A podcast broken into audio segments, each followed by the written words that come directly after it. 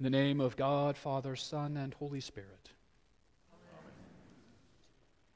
When I was growing up, I loved battles between good guys and bad guys.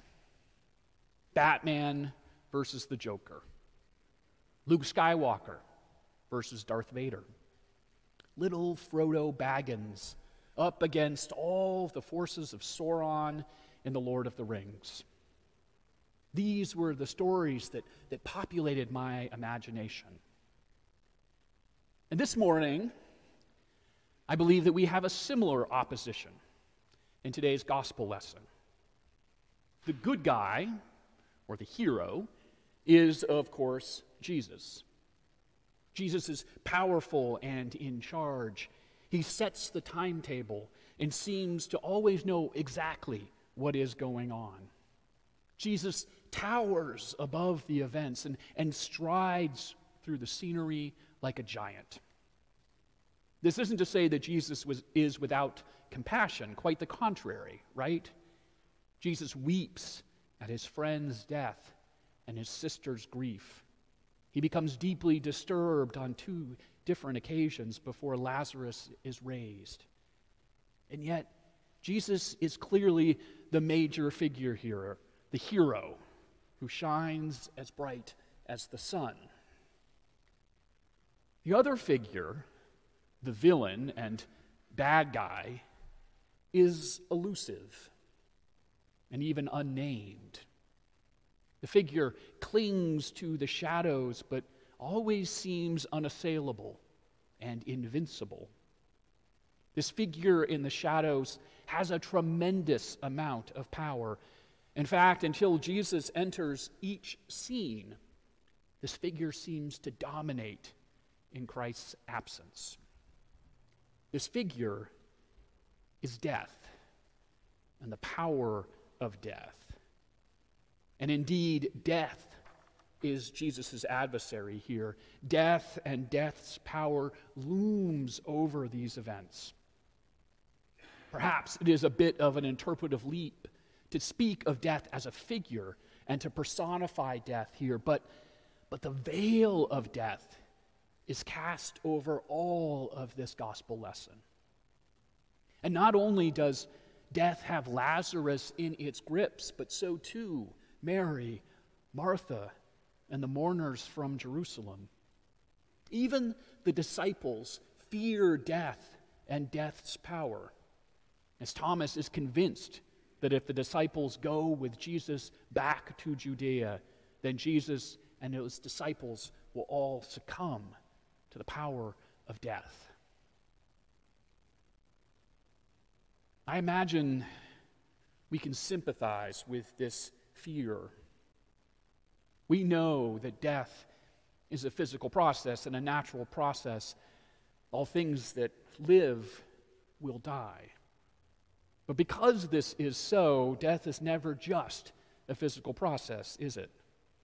It is always also a spiritual and existential reality.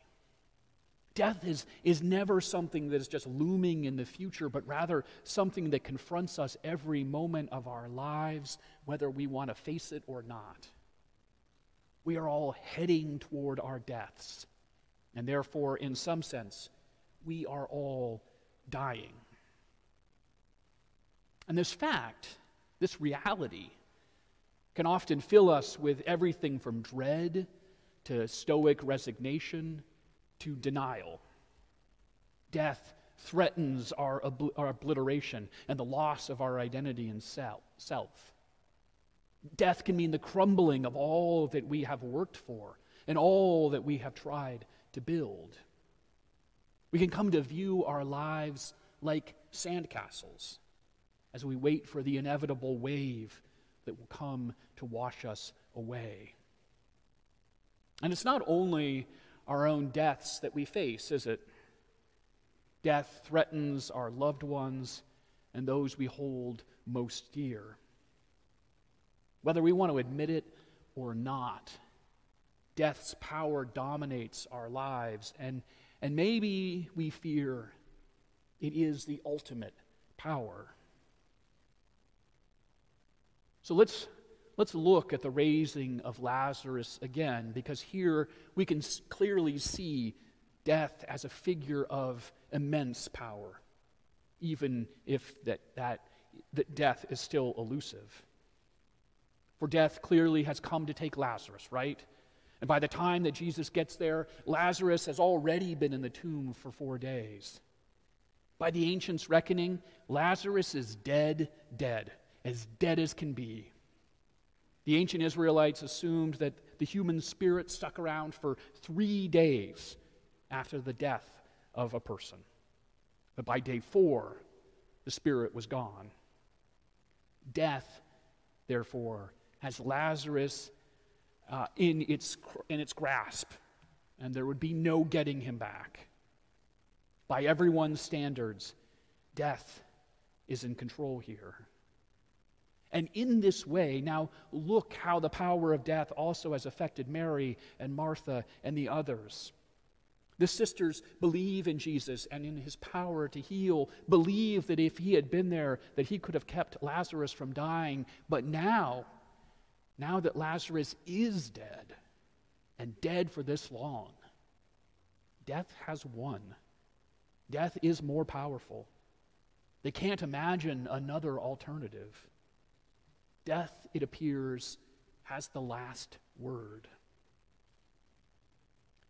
And yet, the good news of this morning is that death does not have the last word, and that Jesus Christ is more powerful than death.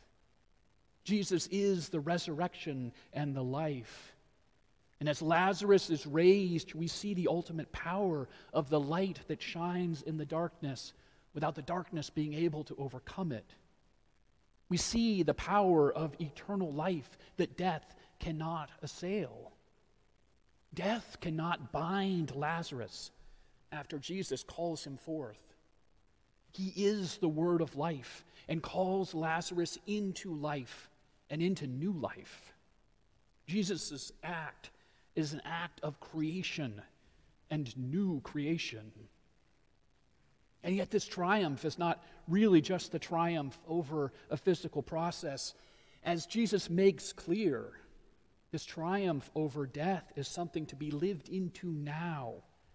It is something to be experienced and embraced as we come to trust in the power of life over death, in the power of light over shadow, in the power of God's word to create and to create anew.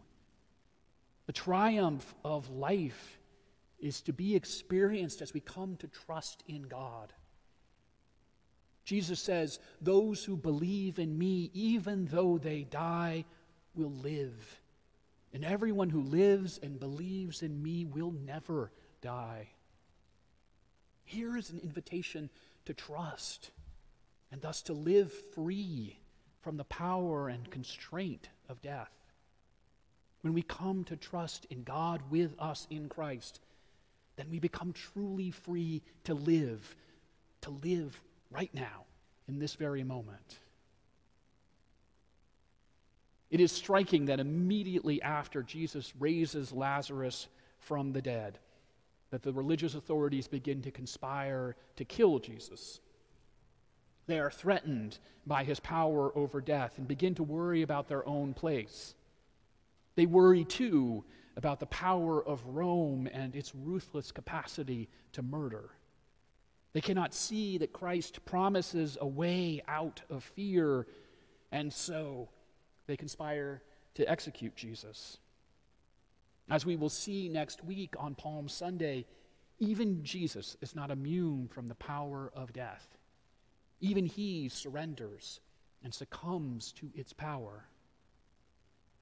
And yet, as we will proclaim triumphantly on Easter Sunday, as we have every day since the first Easter morning, this surrendering to death is Christ's ultimate overpowering and victory over death. By entering into death, this is how Jesus defeats death. This is how God is triumphant. For death cannot bind the light and the life that is Jesus. It has no power over him. And in dying and being raised, Jesus, is, Jesus has broken death's hold on us all. Even as we face death, we can trust death is not the last word, but, but rather that God's love is both the first and the last word, and that not even death can silence that word forever. And thus we proclaim that we are not alone before the power of death. God is God for us in Christ. God is God for us against death. We can face our suffering and even our deaths as, we be, as being full of grace and promise.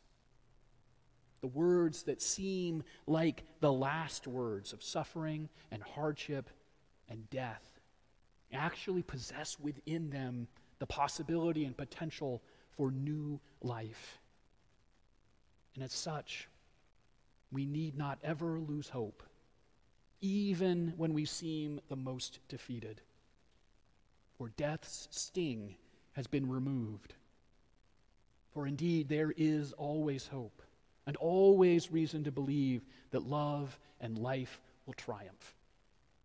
For Jesus declares, I am resurrection and I am life. Amen.